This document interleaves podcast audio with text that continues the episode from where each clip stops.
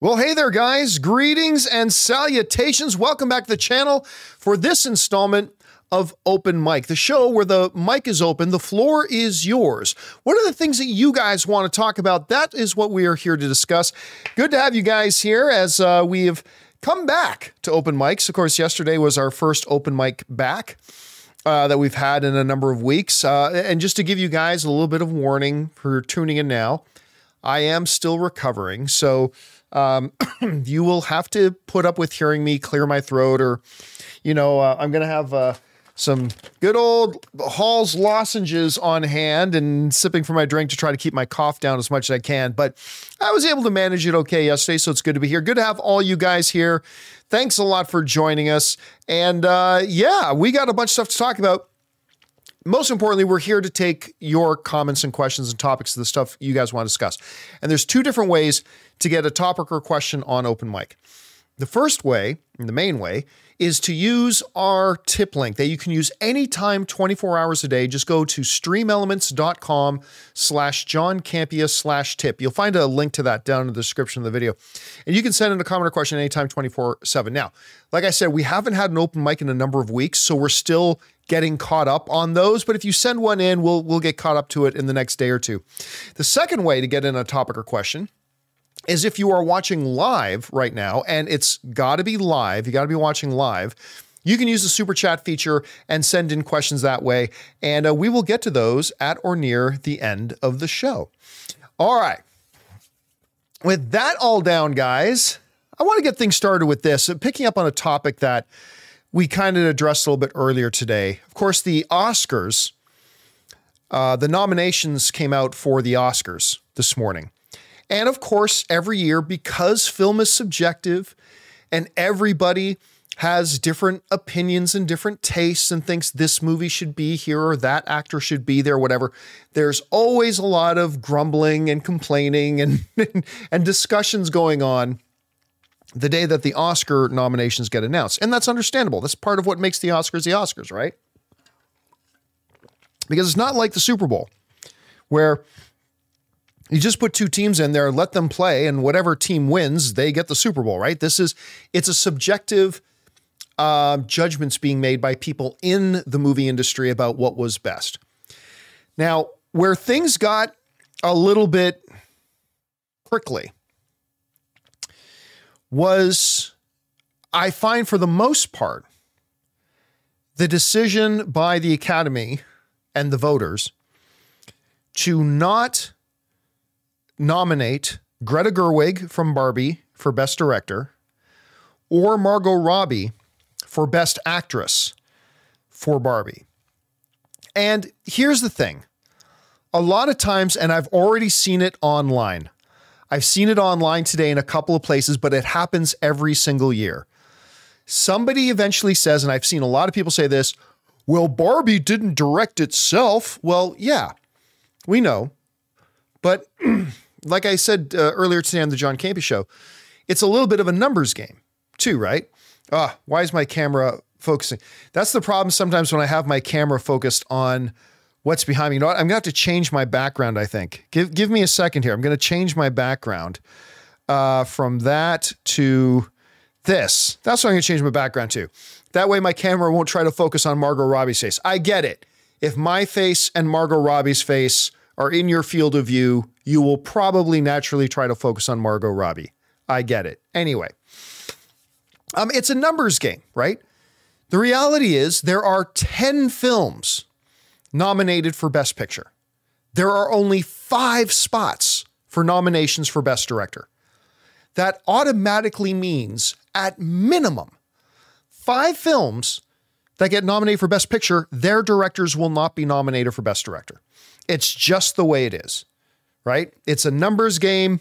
And it's just the way. And as a matter of fact, you know, just go back a couple of years, Ben Affleck wasn't even nominated for the film that won Best Picture at the Academy Awards. The, the year uh, Argo won Best Picture, won Best Picture. The director of that movie wasn't even nominated. So, at any rate, so here's the thing. Let's start with the Greta Gerwig thing. And we talked, like I said, we talked about this a little bit on the John Campea show earlier today, but I think it's worth going over here. So you got Justine uh, Treat, who I always mispronounce her name, so forgive me, but from Anatomy for a Fall, listen, that movie was brilliantly directed. I saw it last month, brilliantly directed. Killers of the Flower Moon, too long, but brilliantly directed by Martin Scorsese. Oppenheimer. Listen, Christopher Nolan is going to win this category this year. He's he's just going to win. He's going to win it this year. Poor Things. Uh, Yorgos, that movie is brilliantly directed. Finally got around to watching it. I was very, very late to that one. But brilliantly directed film. And Zone of Interest, very, I mean, somber, artistic, one watch kind of movie. Chris pointed that earlier today, but brilliantly directed, right? There are five nominated Best Picture movies whose directors are not getting nominated. Five brilliantly directed movies by brilliant directors who aren't going to get nominated. That's the thing. The Academy Awards, this is why I say every year, it's the hardest award to win, right? It's the hardest award to win because you can't just do a great job. You have to do a great job hoping five other people don't also do a great job equal to or better than you did. Right? It's not like, oh, if you score a 90, you get a gold ribbon and up to 100 people can score a 90. Only five nomination spots. And while you guys know, I think Barbie was great, right? I'm a fan of that movie. I think it's great. And I thought Greta Gerwig did great directing it. But the reality is, I ain't bu- bumping Justine off that list for her. I'm also not bumping Martin Scorsese off. I'm not bumping Christopher Nolan off. Obviously, he's going to win. I'm not bumping Yorgos off, and I'm not bumping Jonathan off. I think every single one of them fully deserved this nomination. And, you know, Greta Gerwig was so good that I wouldn't have had a problem if she had made the list. I wouldn't have had a problem with it at all because she did a great job.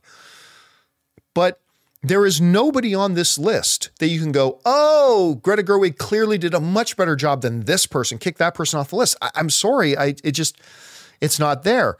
And then as far as best actress goes, for uh, Margot Robbie, who I think is great in the movie, I do. I think she's great, but it's not Margot Robbie's best performance. Like she was better in I Am Tonya, which she got an Academy Award nomination for, and she was amazing in that. And, and, and she's a fabulous actress. But listen, Annette Bening and Nyad, not my favorite movie, but oh my God, it's, it's Annette Bening at the height of her powers. Lily Gladstone in Killers of the Flower Moon is considered one of the favorites to win. Sandra Hüller in Anatomy of a Fall, brilliant. Carey Mulligan in Maestro, I thought she was the best part of that movie and Emma Stone, who's the odds on favorite to win Best Actress this year in Poor Things. Who do you bump off this list for, for Margot Robbie, who was great? She was great. And I wouldn't have complained, much like the uh, Greta, Greta Gerwig situation. I wouldn't have complained if she had been nominated, but I ain't bumping Annette Bening and her performance in Nyad. I ain't bumping her off. I ain't bumping off Carey Mulligan and Maestro, who would probably get my third place vote. She was incredible in that. Definitely not Emma Stone, who's probably going to win. I, I'm like, I'm sorry, but there's just guys. There's only five nominees, and and here's the other thing. This is the other thing. I found that certain people I've talked to uh, over text message and on the phone today, who is like, uh, oh no, you Margot Robbie was robbed. It's like when I asked, did you see Anatomy of a Fall? Well, no. Well, then how can you say that Margot Robbie should have been nominated over Sandra Hüller if you didn't even see Anatomy of a Fall? Did you see Nyad? Well, no. Well, then how can you have how can you have a strong opinion that Margot Robbie should have gotten the nomination over Annette Bening? you can't. Unless you've you've seen them you can't have a strong opinion that this person should have beat out this person if you didn't even see what that person did in that movie. And you saw how good they did in that movie. So yeah it's just it's one again for me barbie is great. It's not good, it's a great film. It's also the number one film of the year, box office wise. It made more money than any film of the year this year. And it's a terrific accomplishment, and I really enjoyed the film. And Greta Gerwig should be very proud. She deserved to get nominated for Best Screenplay, and she was nominated for Best Screenplay. It deserved to be nominated for Picture of the Year, and it got nominated for Best Picture of the Year. And they were good enough that if Greta was nominated, I would have been cool. If Margot Robbie was nominated, I would have been cool with that because they were both great. But did they get snubbed? No. No, they weren't snubbed. And and you guys know me, right? Like I I think snub is an overused word. You're only truly snubbed if you legitimately had a chance to win. I, I think snub should be a rarely used word. Like Ben Affleck was snubbed for a Best Director nomination. But uh, Greta Gerwig was not snubbed. She had no chance of winning this category. No chance. Like Christopher Nolan's going to win this award. And if it's not Christopher Nolan, it might be Yorgos. And if it's not Yorgos, it'll probably Martin Scorsese. The, the reality was Greta Gerwig had no chance of winning this award this year. Margot Robbie had no chance of winning against Lily Gladstone or Emma Stone this year. So it's kind of a moot point.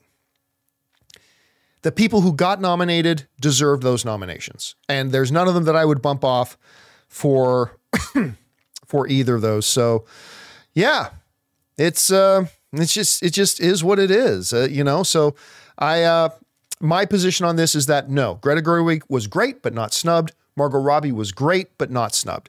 Because to suggest they were snubbed is to suggest that one of the people who are on the list don't deserve to be there. And I'm sorry, but there ain't nobody on this list that doesn't deserve to be there. So to me, that starts and ends the debate for me. But listen, everybody's got an opinion, everybody's got a point of view on it.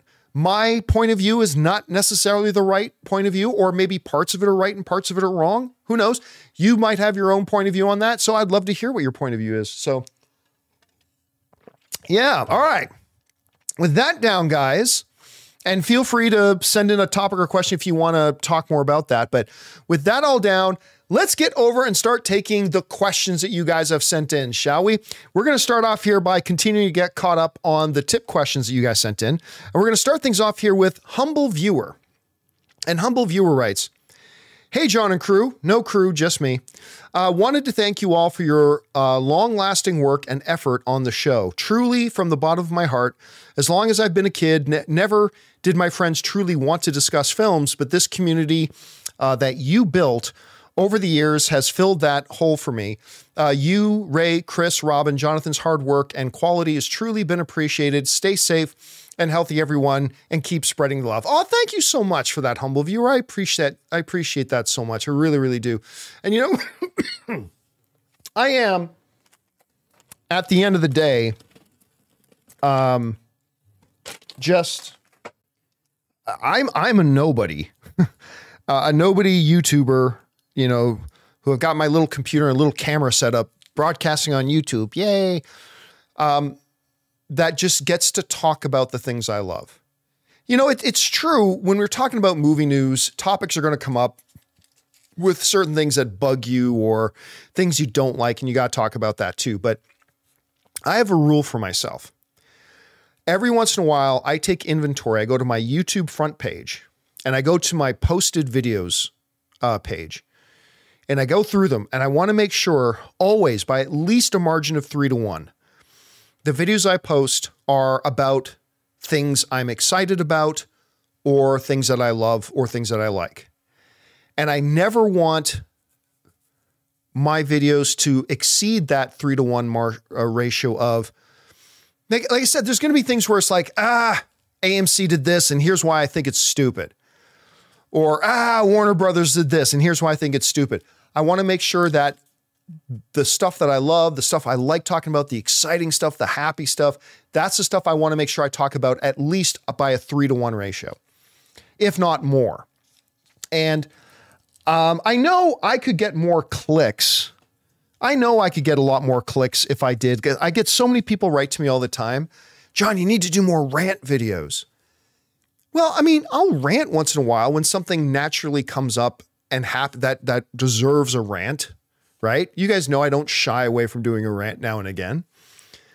But um I know I could get tons more views if I just make more rant videos or if I make more we need to talk about X videos or more why this person is stupid videos. I know I can get a lot more views if I do that. I know.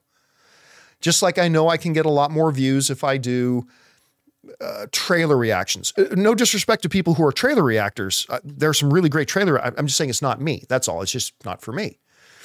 Um, I know I could get more views if I do this, and I get told I can get more views if I do that. But I like getting on YouTube and just talking about the things that I'm excited about. I just like getting on here and talking about the things that I like. I like breaking down and analyzing things that are going on in the world of movie news, and and I've always hoped that we would you know attract a small little community of people who are like-minded that we just like to get together we all have different opinions about movies but we're like-minded in the sense that we like to talk about the things we love like everybody else, we'll complain now again when we need to, but we like to talk about the things that we love. And sometimes I succeed at that, sometimes I fail at that. But I mean, that's always kind of what I'm. Um, that's always kind of what I'm going for. Um, so, yeah. Um, what's that, Raid? I would love it if you made videos of pointless rants, like if you rant about dumb details that nobody would get offended by. I want to talk about the color blue and why it sucks. I shouldn't say that's the color of my eyes. Uh, all right. Anyway, let's keep going here. Thank you. And thanks so much, uh, humble viewer, for sending that in. I appreciate that. All right. Next up. Uh, you saw Insomniac leaks. Uh, first glimpse of what Disney Marvel makes from licensing games. If the game sells more than 6 million per year, uh, quote unquote, they all do. Disney gets 26% of digital sales, 18% of physical, 50% of bundled games, all directly to their bottom line. Many games developed at the same time. WTF. I have no idea what we're talking about. I have no idea what we're talking about. I don't know what leak this is. I and also here's the problem with numbers that you throw out. Without context, numbers don't mean much. Right? And so I have no context here. Without context, numbers are meaningless. And so we can throw out all these numbers, I, but again, I don't even really know what the topic is that we're talking about. Um, so I, I don't really have commentary to give in that. Sorry about that, man. All right. Next up, we've got Murray Reich, who writes, I recently saw Ferrari. Yeah, that wasn't as good as I was hoping it would be. Um, I recently saw Ferrari and was disappointed. Slow pacing, the drama between his wife and the affair took up the majority of the whole film. Uh, the last 20 minutes saved the film, but unfortunately, overall, it was disappointing despite Adam Driver's great performance. I didn't mind at all the fact that the movie was more about his personal relationships. I had no problem with it. I didn't expect the movie to be about car racing, even though they put some of that in the trailer. I, I think the trailers were pretty honest in communicating that this was really more of an emotional story, a human story, an interpersonal story. I thought the trailers were pretty clear about that. But yeah, I it it just it lacked it lacked a little bit of heart like for us for an interpersonal story like that to me it lacked a little bit of heart and was kind of a forgettable movie at the end which is really too bad because you know murray it was a movie that i was really looking forward to. It was a movie i was quite excited about and uh, didn't really click for me unfortunately. I, I, didn't think it was bad. I didn't think it was bad. I just it just didn't really quite work for me. All right. Next up we go to murray reich again who writes I also saw The Iron Claw and thoroughly enjoyed it. So did I. I already have my top 10 best films of 2023, but it's uh, now in my top 11. Uh, devastating, but great story. Even as someone who doesn't watch wrestling, Zac Efron's great performance, ending scene emotional, 9 out of 10. I thought The Iron Claw was great. You know, we talked a little bit this morning on the John Campea show about the fact that there was no Iron Claw Oscar love, but that didn't really surprise any of us. Like, even when I watched the movie, I didn't come out thinking that this was going to get a lot of Oscar attention because uh, I you know I don't and I I don't know I can't really put my finger on it but it's it's also not one of those situations where I felt like it totally should have gotten Oscar attention. I thought the movie was great. but and I'm just being honest here. Uh, and I thought Zac Efron was awesome. You know, I love Zac Efron, the dude from The Bear, fantastic. Um, everybody in that movie was just incredible. But I never once thought this is going to be in my top 10 films of the year. I thought this is a, a great movie of 2023. So yeah, I wasn't really surprised when it didn't get much Oscar love, but it it's a truly devastating, powerful film. Not a fun night out at the movies, but a, a truly wonderful film. I really, really liked it. And and not only was Efron shredded, he was at the top of his game. Like I've I've always felt, you guys know this, I have always felt that Zac Efron is an underrated actor. And I thought he was like at the peak of his power in this particular movie. Uh, I just thought he was fantastic. But again, not not really surprised it didn't get a lot of Oscar attention. All right. Next up, uh, Disney Gifts by Bryce writes, this may come off as ignorant, but I was curious. I saw a credit for Adobe After Effects uh, at the end of a movie the other day. Isn't that like saying this house was built with a husky hammer? I just thought it was odd to credit a tool. What say you? Well, I mean, it depends. It depends on the context and it depends on the movie. For example, let's say the movie studio had a hundred you know, um, post production workers working on the movie and they need to use Adobe After Effects. And let's say they made an agreement with Adobe that Adobe would give them the licenses in exchange to give us credit in the movie. Simple. I mean, I mean that's I mean that wouldn't be the first time either. There there have been a lot of times that you know a company or whatever would a supplier would supply something to the movie for credit in the movie. Um, there are people who get credits in movies for doing a favor for a producer or something like that. Uh, so, not something I see all the time. Not that I'm aware. I'm not an expert on movie credits, but yeah, it, it seems to me like it was probably something along the lines as simple as Adobe probably gave them all the licenses they needed for their post production crew to work on the movie, and in exchange, they got uh, a credit in the film. I don't know that for sure. I'm just taking a wild guess, but that would be my best guess. All right, good question, Disney.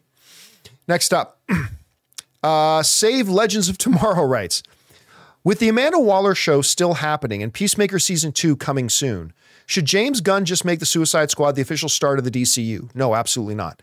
After all, the film doesn't have any hard DCU references. Plus, it's a bloody awesome movie. True, I, I love the movie. James Gunn's Suicide Squad is fantastic. I absolutely love it. But there are probably a lot of things in that movie. There might even be characters in that movie that James Gunn may, number one, not want to exist.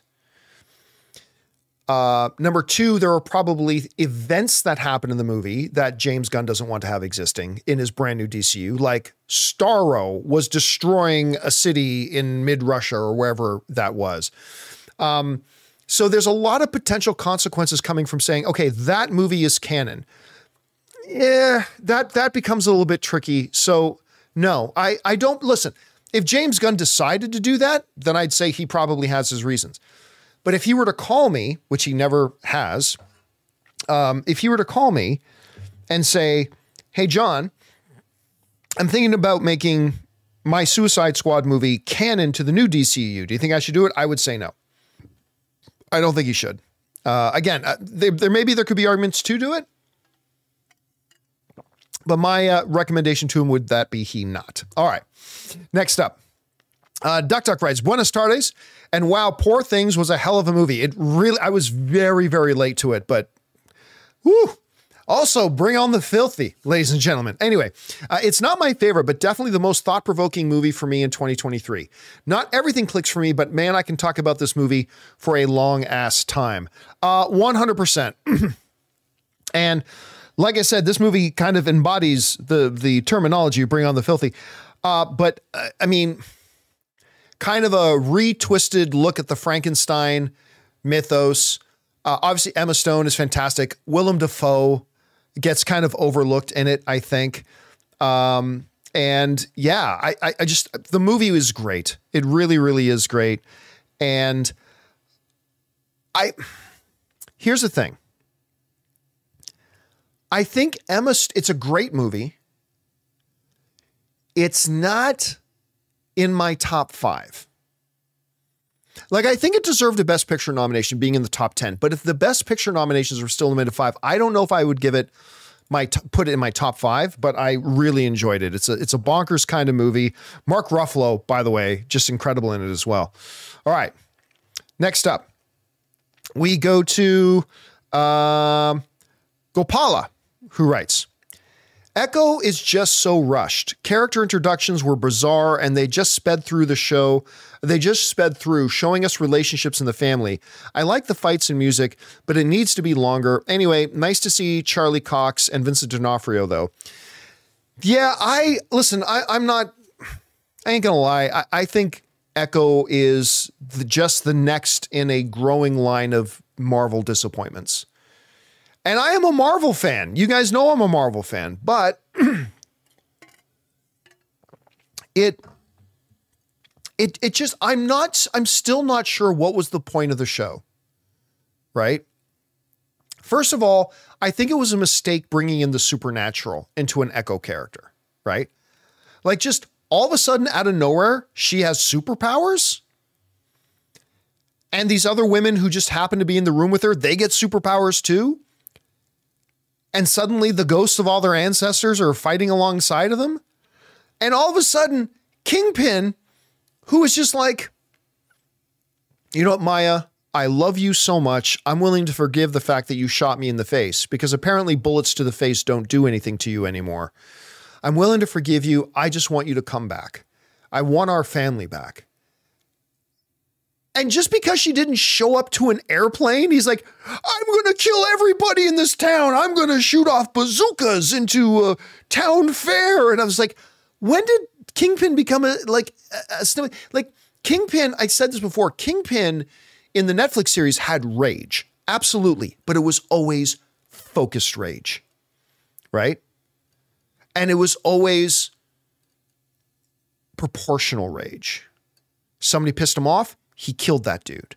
He didn't kill that dude and then everybody else in the restaurant in the McDonald's who just happened to be there when the dude was doing it. He had rage, but it was focused, it was intentional, it was powerful. And they just turned him into this sniveling baby.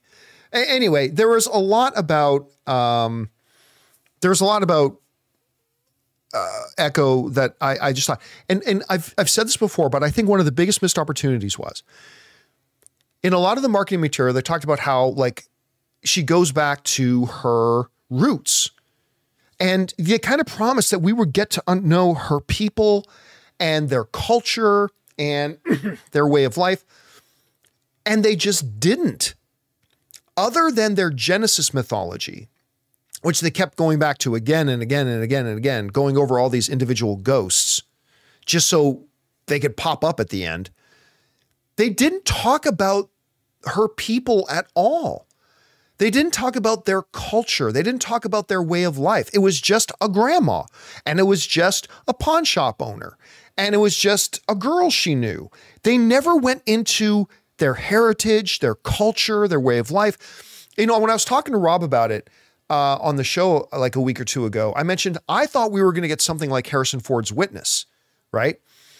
where it's like the people and the culture that becomes a part of the story. And Echo just didn't do that. And I thought that was a missed opportunity. Anyway, um, it just is what I thought it was. And it's just a totally horrible, horribly done show. Just a horribly done show that dropped the ball on multiple occasions and in multiple ways. Um, yeah, it, and then uh, and then just suddenly she has superpowers. What? What, like I thought Echo was going to be one of these street level, you know, kind of characters, badass, like a deaf girl who's also an amputee and she kicks copious amounts amounts of ass. Like that that has all types of promise. Like so much promise. And they just completely drop the ball on it completely drop the ball on it. Very, very disappointed myself. But hey, there are people out there who enjoyed it, and I'm glad they did. I, am just telling you why I didn't. That's all. All right. Next up, Suthius writes Here's my non spoiler review of Echo. Everyone else besides Cox, who also acted with sign language, was a far better actor or actress than Cox herself. Uh, she's great with action, but that's about it for me. I still don't care about her character. Five out of ten. I here's the funny thing. As much as I didn't like Echo, I really don't have any qualms with any of the performances in it. The um, the old guy, you know, grandma's boyfriend who owns the pawn shop, he's a legendary Canadian actor. Um, I thought Cox herself was perfectly fine. I just didn't think she had much material to work with. Um, and also, while other characters spoke in sign language, they also spoke, right? They spoke. And we are more accustomed to interpreting performances when actors are speaking lines. Whereas Cox was obviously limited to only sign language, which we're not accustomed to. So I personally didn't have any qualms with the performances. I, my qualms all came from the stories and the um, the stories and the lack of execution. But that that's just me. Anyway, thanks for sharing that, Suthius. Appreciate it, man. Next up, Murray Reich writes, Echo overall, meh.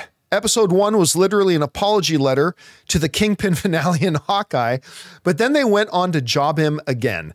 This show's finale, um, like other Disney Plus shows, felt rushed and anticlimactic. I'll. I don't know that I agree that the overall show felt rushed, but the finale absolutely felt rushed. Right? Again, I don't necessarily, I, I, I, never felt with all the, the laundry list of problems I had with Echo through the first five episodes, rushed wasn't one of them until you got to that last episode. And then it was like, okay, um, okay, so now Maya didn't show up to the plane. Are we going to go through some like complex, like as Kingpin processes this, as he starts to determine what does this mean for my plans that I had for her and my organization about what I'm going to do. No, they just they just just jump to let's kill everybody at the party. Let's have all the ghosts show up, and now she has superpowers, and then I'm going to run for mayor. And it was just like, blah, blah, blah, and it was like, like like nothing. It felt like nothing in it was earned. And you're right. Again, they didn't do anything. You know what? You know what it is? It's a lot like Kang because one of my complaints about Kang um, and the way they they used or misused Kang was through Loki season one, Ant Man and the Wasp Quantumania, and Loki season two, they had three occasions to communicate to us that Kang is a problem, that Kang is a remarkable threat. And they just never did it in Loki season one, they talk about a menacing Kang, but the Kang that we got instantly killed by Loki. I, I, understand there was a deeper plan, all that. Yes, I know, but still, it didn't do anything to deepen that idea of the threat. We get into Ant Man and the Wasp Quantumania. Scott Lang punches him out and beats him. We get into Loki season two. Again, no sense of, of threat, no sense of we should be wary of this guy. Okay, so now let's jump over to Echo and Kingpin. Well, let's start even with Hawkeye with Kingpin. Hawaiian shirt, I'm the founder of the tracksuit mafia Kingpin. That wasn't the same as the Netflix Kingpin at the time. They've recently changed their minds and said he is now. So this Kingpin is not really a problem in Hawkeye. And then you think coming into Echo now is when they're going to set him up as a real problem. And other than beating up some hot dog vendor, in an alley in New York? What on earth did Kingpin do in this to make us feel woo? You know what? The Kingpin in in Spider-Man Into the Spider-Verse had a thousand times more of a threat feel to him in five minutes of being on screen in Spider-Man Into the Spider-Verse than this Kingpin did in all of Hawkeye and in all of Echo. Now, hopefully they can change that perception now that they're shooting Daredevil Born Again uh, and they're back in production of that. Hopefully they can do that. But like right now, to me, Kingpin is not a big issue. Kingpin is somebody, just send our lowest of the low level Marvel heroes after him and they'll take care of Kingpin. He's really not a problem. He's not a threat. He hasn't done anything to convince me he's a major problem in the MCU, let alone, I don't even think he'd be a major problem in a McDonald's heist. I really don't at this point. But Anyway, that's just me. Okay, next up. Um, anonymous just tips in five dollars to be to be generous. Thank you, anonymous.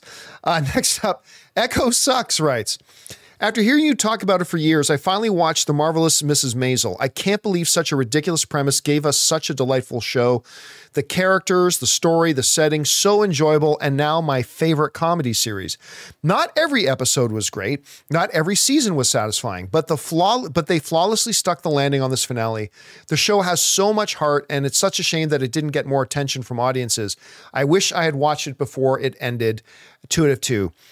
Guys, listen if you have not seen, see if I can bring it up, the marvelous, marvelous uh, Mrs. Maisel. If you guys have not seen the marvelous Mrs. Maisel on, um, uh, what's it on? It's on uh, Amazon. You absolutely you owe it to yourself to watch this. I remember I was on a trip to Canada. Anne and I were on a trip to Canada and we were turning in for the night. I was off doing something. Anne was already in bed watching something on her laptop. And I came into the bedroom. She's like, Have you seen this marvelous Mrs. Maisel? I'm like, No, but I, I, have heard from people that it's pretty good. She goes, I'm almost done the first episode. Can we start this episode from the beginning and you watch it with me? I'm like, Sure. And I was hooked. I was absolutely hooked. It's a marvelous, smart, funny, insightful, um, kind of edgy. I love this show. And of course, this is our new Lois Lane. It's what gave the the reason she got Lois Lane is because of the marvelous Mrs. Maisel. But there's our new Lois Lane for the new DCU. And again, the movie is just wonderful. Uh, sorry, the show is wonderful, and I agree. I completely agree uh, with with Echo Sucks, who says like not every episode knocked it out of the park, not every season was the best, but overall it's fantastic. They nailed the ending. It, the the ending. If you haven't watched the Marvelous Mrs. Maisel and you're looking for something to binge, watch it. I, I think you'll really enjoy it. It's a fabulous, fabulous, fabulous show. There's a reason it won so many Emmys, and she won uh, a couple Emmys too, if I'm not mistaken. All right, B Wayne New York writes.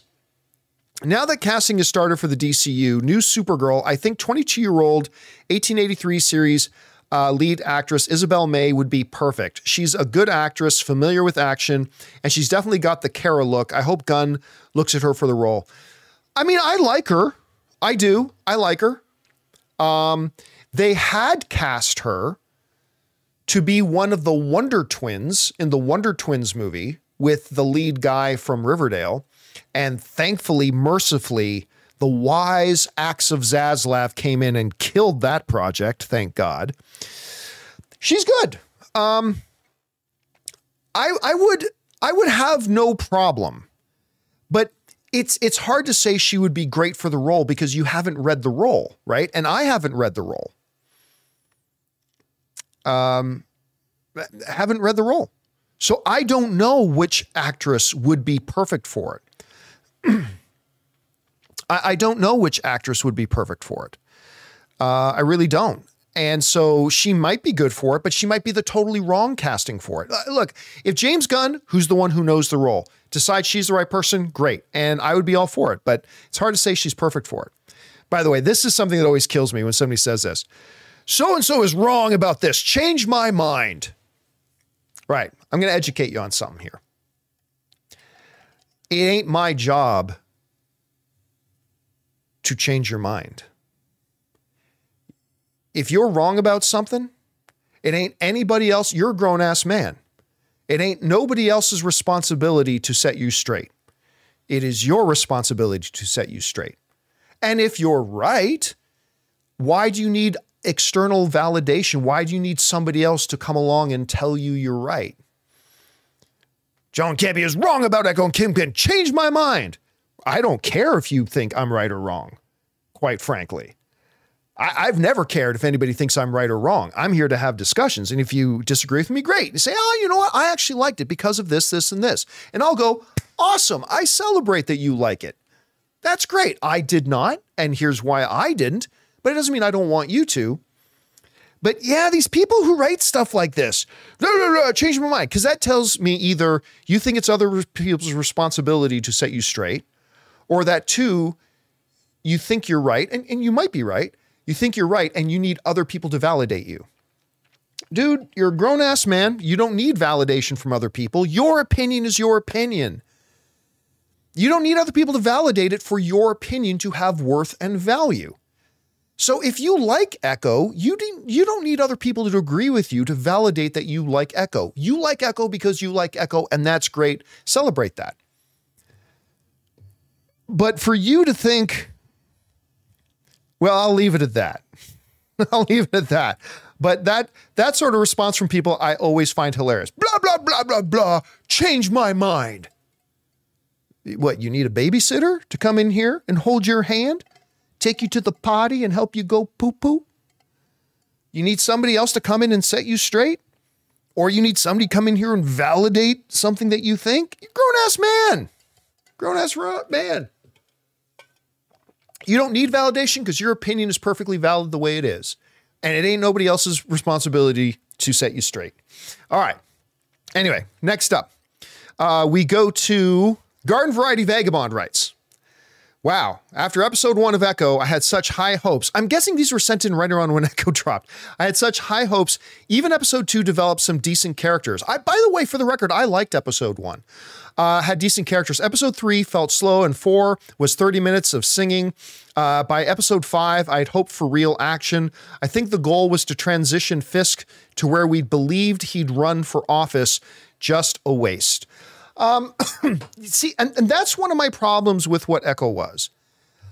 To this day, I look back on the series and I'm like, what was ultimately the point of Echo? Like, you look back at WandaVision and there's this incredible personal journey that goes through and it sets up Wanda at the end to break bad, right? It's it's it's great. You saw what it was there for. You knew the purpose of the show. I am still right now not sure what was the point of that show, Echo. Other than to say to have a post-credit scene where Kingpin goes, "I think I'll run for mayor." okay, you could have done that in a five minute YouTube clip. You didn't need an entire show for that. But anyway, uh, then, uh, you know, like I said, that's just me. That's just how I saw it. All right, next up, Ethan Holgate wrote. Hey, John and crew. I just got out of seeing Jason Statham's new action flick, The Beekeeper. My God, it was awesome. What a surprise. I haven't seen an action movie this good in a while. This movie might be the closest thing to Jason Statham to ever playing Batman, lol. I'll tell you what, man. I will go to any Jason Statham movie, and I haven't seen Beekeeper yet. Part of the reason has been, you know, I've been kind of sick. And then when I have gotten out, I, I chose to see ISS instead and whatever. But I do not go to a Jason Statham film expecting Shakespeare. I don't even go to a Jason Statham movie necessarily expecting a good film. I go to a Jason Statham movie to hear Jason crack wise and then kick people's asses. And if you do that, good movie or bad, I'll probably walk out having had a good time. That might be the reason I didn't really like The Meg 2 because I didn't get Jason Statham doing his Jason Statham. I didn't get him kicking a lot of ass, you know, other than kicking a shark in the face. But yeah, I don't know. Somebody was saying in the live chat that they, they could see Jason Statham playing Batman. I don't think I could. I don't think in that classic Michael Keaton line, I don't think I could hear Jason Statham going, I ain't gonna kill you. I want you to tell your friends about me. I'm Batman. I, I, just I don't I don't see it. By the way, it's a terrible Jason Statham impersonation. Still, I, I don't think I can see it. But yeah, I will always listen. Somebody else saying Jason Statham movies are all the same. Yep, and I'm that's how I want them. I want them to stay the same. I want him to be wronged to go out and seek vengeance and then kick lots of ass. That and, and if they're all the same, that's exactly what I want. When I order a bowl of cookies and cream ice cream, I don't want a new take on cookies and cream. I want my cookies and cream ice cream. Not always, but if I'm getting cookies and cream, I know exactly what I want and exactly what I'm going for. All right. Next up, uh, we go to uh, where are we at? Dwarfer, who writes, Paul Gia, I think you mean Giamatti. Paul Giamatti was in Paycheck also. That's true. Also, so don't forget to watch it. By the way, Paul Giamatti, just a quick show of hands. Just just quick yes or no in the live chat. Okay, you ready? Just a quick yes or no in the live chat. Did any of you guys see my documentary? And it's okay if you didn't. Did any of you guys see my documentary, uh, movie trailers, a love story? Let me know if you've seen, have you guys seen that when I take a sip there. So, uh, Elvis C is saying no. Uh, Richard saying yes, they saw Michael Gonzalez. Okay, so a few, a few of you saw it. Okay. So, those of you who saw the documentary, there's a director in my documentary, Michael, who directed a movie called Shoot 'em Up, right? With Clive Owen, with Clive Owen.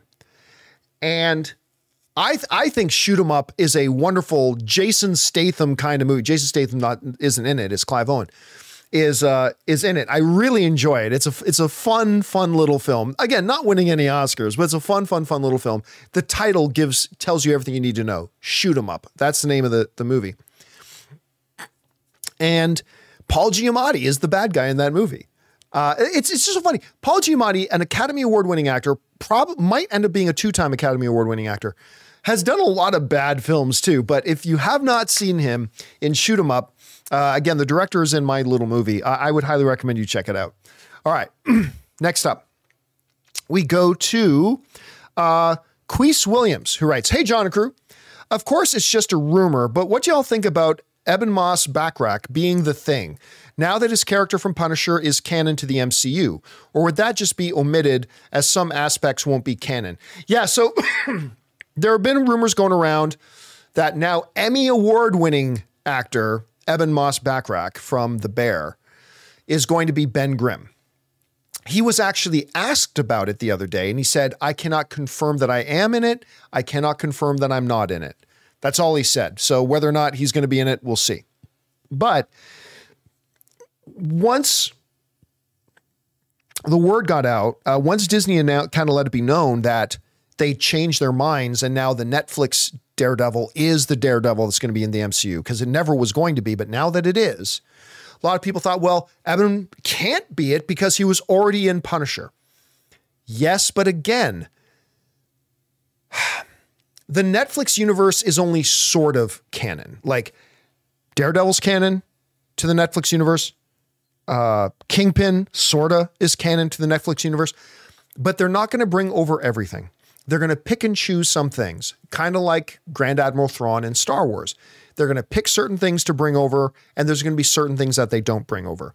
And if they want to use uh, as Ben Grimm, it's really not a problem.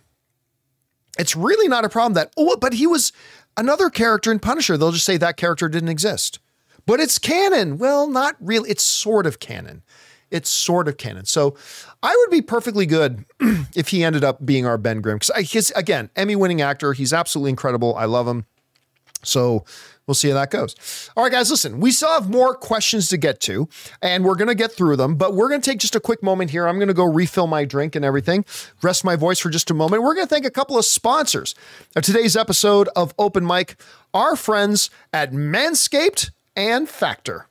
Guys, we want to take a second to thank a sponsor of today's video, Manscaped. Roses are red, violets are blue. Trim your balls, and your date will thank us too. What's up, guys? Valentine's Day is knocking, and Manscaped is the remedy for what the love doctor ordered. His prescription? The all new Performance Package 5.0 Ultra, designed to elevate your grooming game and shine like the beast you are. Join the 10 million men worldwide who trust Manscaped with our exclusive offer. Go to manscaped.com to get 20% off plus free shipping with the code Campea. Guys, listen, like a lot of you, I used to shave my package like the Neanderthals did, using, you know, the clippers on your electric razor, but that's not what you need for excellence on Valentine's Day. So let's talk about the hero of Valentine's Day, the Lawnmower 5.0 Ultra. This electric trimmer features skin safe technology guarding your Valentine's Day treasure against any grooming mishaps. This package also features the Weed Whacker 2.0 nose and hair trimmer, Manscaped liquid formulations, and two free goodies the Shed Travel Bag and Boxers 2.0 because comfort is king for all my guys. So elevate your grooming game routine and set the stage for a romantically smooth celebration. So guys, get 20% off and free shipping with the code CAMPEA at manscaped.com. That's 20% off with free shipping at manscaped.com and use the code CAMPEA because your grooming upgrade awaits ready to charm your Valentine's dates.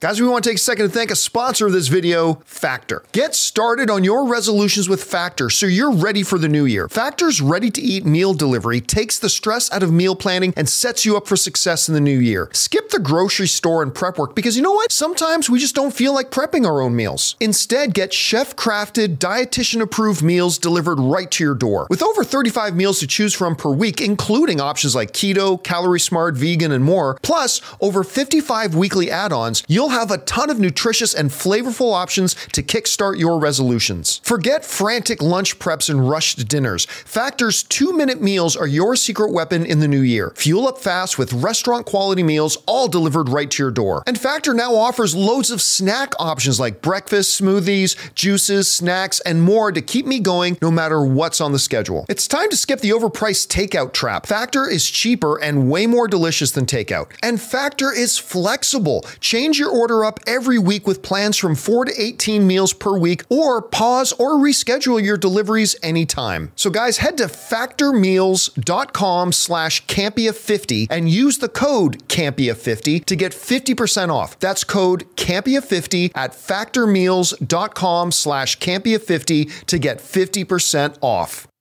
And thank you to our friends at Manscaped and, of course, Factor for sponsoring today's episode. All right, guys, let's get back over to your questions here, shall we? We're going to pick things up here with Dwarf, who writes, Hey, John, I got an idea for the theme song for the Highlander movie. How about using the best rock band in, from your neck of the woods, Nickelback, LOL. Never made it as a wise man. Yeah, I don't think they'll go with that one. Uh, Eddie Burton writes, who do you think made a bigger contribution to the MCU, Joss Whedon or the Russo brothers? Controversy aside, Whedon did direct the first Avengers, which was a game changer, but the Russos directed the best of the MCU movies, in my opinion. Curious in your on your opinion. You know, this topic has come up a couple of times, and um, listen, I love Joe and Anthony Russo, love them. Um, they have, I, I've met a lot of directors and stuff like that. Very few directors have been generous enough to come into my studios on multiple occasions and participate in things with us on multiple occasions. Joe and Anthony Russo have come in into our studios like no less than three different times over my career. Um, and they've always been wonderful and I love them. And obviously, they gave us uh, Winter Soldier, they gave us Civil War, they gave us um, Infinity War, and they gave us Endgame. Four arguably top 15 greatest comic book movies of all time, right? That being said, Joss Whedon had the bigger contribution. And the reason I will say that he had the bigger contribution is that when you take that first Avengers movie, that first Avengers movie established what the MCU was right? We like we had had the Thor we had Iron Man, we had had a Hulk movie and a Captain America movie, but there were kind of four different movies, and the MCU was still kind of formulating its identity. What was truly the MCU? What is the DNA of an MCU film? That first Avengers film, which to me is still my all-time favorite comic book movie, that first Avengers film established what the MCU was, right? The, and it kind of laid out the blueprint for what all MCU movies would be afterwards. And the reason I would say, and, and listen, I'm being very specific about your terminology. Who made the bigger contribution to the MCU? Right? The reason I go with Joss Whedon is because everything that the Russos did in the MCU was built on the shoulders of what Joss Whedon established not just with the first Avengers movie, but also with Avengers Age of Ultron. A movie that, by the way, I, I think both Rob and I agree, and, and Schnepp did too, as a matter of fact. Like, we all felt that, you know, as more time goes by, we appreciate that movie more and more. I, I'm not saying it's a top five comic book film of all time, don't get me wrong. But it, like, everything that the Russos did in their universe was all built on stuff that was, that came before it. Like there is no civil war unless you know, we already got a clear understanding of what the dynamic in the MCU was, the relationship between Tony and uh, Cap, and all that kind of stuff. Everything that came in the Russo brothers movies were continuations of what was established and started in previous movies. Who made the better movies overall? I think if you take Joss Whedon's two films, Avengers and Age of Ultron, compared to Winter Soldier, uh, Civil War, Infinity War, and Endgame, I think overall the Russo brothers had the better package of movies. I still think the first Avengers is the best comic book movie ever made, but those two compared to those four, I think as an overall package of work, I think the Russo brothers delivered the better overall package of work. But who made the more important and the bigger contribution to the MCU? All the Russo brother stuff came as a result of the Joss Whedon blueprint. Uh, so I'm not going to argue with anybody about that. But since you asked me the question, I will say, um, yeah. Now somebody might say, but here's the problem. Dees Webb is saying Whedon built on what Favreau built before. Not really, because while that character was there, when you look at the first Avenger, the first Iron Man movie, the first Thor movie, they were pretty much four unique films. It was Whedon who then took everything that was in there and created what the MCU was. Yeah, you had your standalone Iron Man movie, you had your standalone Thor movie, but the MCU at that point didn't have an identity. And it was Joss Whedon who kind of created the identity and made the blueprint that all of the MCU followed afterwards. Sometimes to a fault. Sometimes to a fault. But anyway, that that's again, a lot of different opinions on that. That's just my opinion, and I only give it because you asked me. So there you go. All right. Next up, we got John Young who writes, Hey, John and crew, longtime viewer, but this is the first question I've ever asked. Thanks for sending in a question, John Young. Anyway, I remember John once saying the biggest factor in shows in streaming services getting renewed is how many subscribers it brings in, not viewership. Am I crazy? Thanks. No, that's 100% what I said. That is why, like, how many times over the years have we talked about Netflix canceled that show after two seasons? It was awesome. Netflix canceled that show after just three seasons, but the show was great and everybody was watching it. Why would they cancel it? The reason they cancel it is because it doesn't make them any money. And there are very, very few exceptions. Stranger Things, definitely one of the exceptions. Take, for example, my beloved film, or my beloved film. Uh, take, for example, my beloved show, um, Lucifer. Okay. Take Lucifer, for example. Lucifer was a show that was on Fox, right? And it got canceled on Fox. So Netflix looked at it and they're like, we're going to save this show. The reason they wanted to save the show is because Lucifer had already built a bit of a following. It already had people who were passionate about the show. And Netflix surmised correctly that if we save this show and bring it over to Netflix and give it a season four, it will generate new viewers.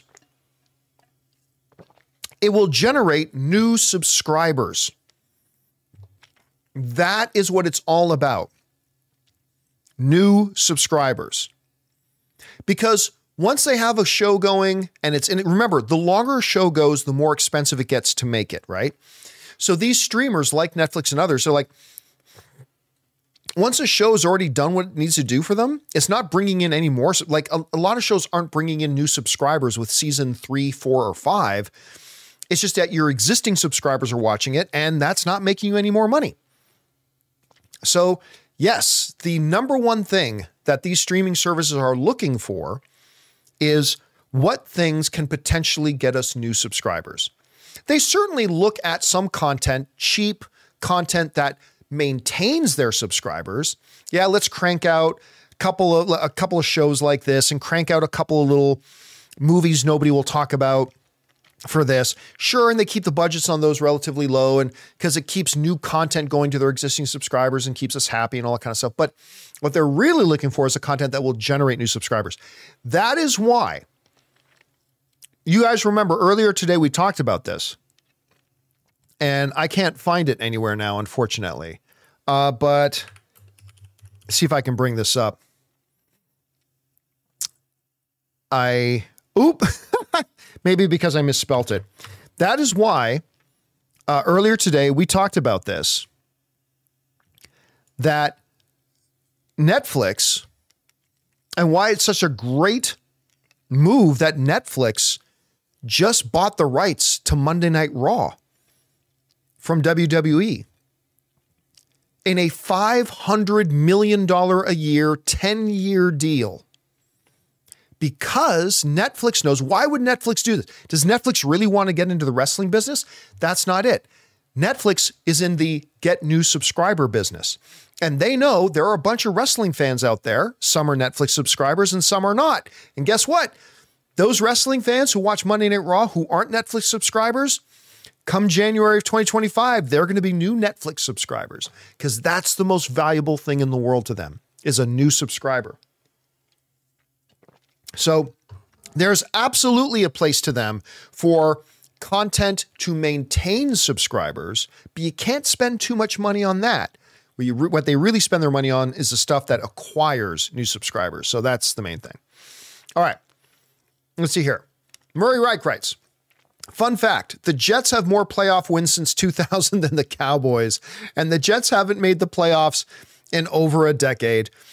Yeah, here's the thing. Look, I, I give I give a hard time to my friends who are Dallas Cowboy fans. Like the day after Dallas get got booted out of the playoffs, I started the show with "How about them Cowboys?" Right?